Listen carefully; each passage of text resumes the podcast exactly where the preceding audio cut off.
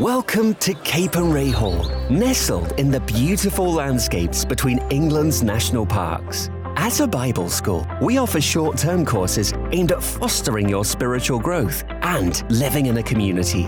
Our historic manor house has something for everyone.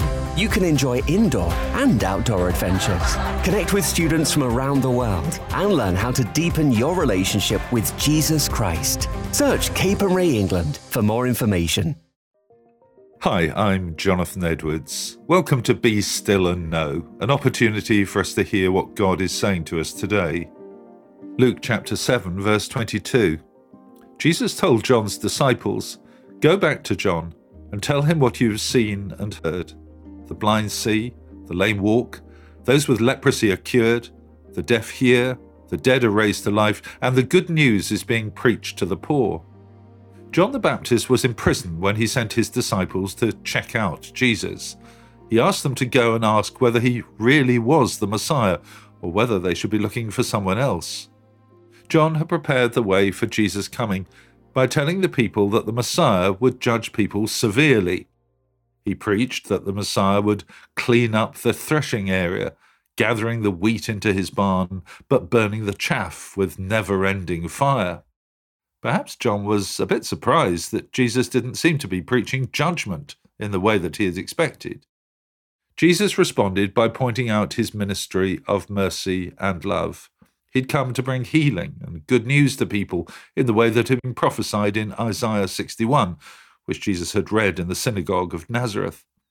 Here was the evidence that he really was the Messiah. It's good when people ask questions. People often ask very critical questions of the church, and we should always welcome that. They want to know whether there is anything of lasting value there, or whether it's just an out of date institution that ought to be scrapped. Our answer, like the one that Jesus gave, needs to focus on our output. When people see churches bringing peace and hope to their communities, reaching out with sacrificial love and care, then they'll get a true picture of what our God is like. Let me pray with you. Lord God, help us to live out the good news of Jesus in a way that blesses our communities.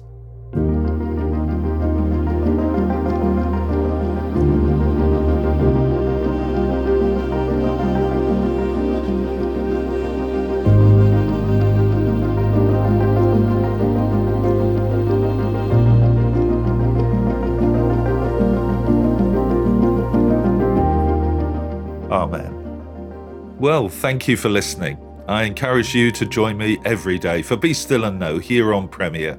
The talks are also available on podcasts, which you can access, of course, at any time.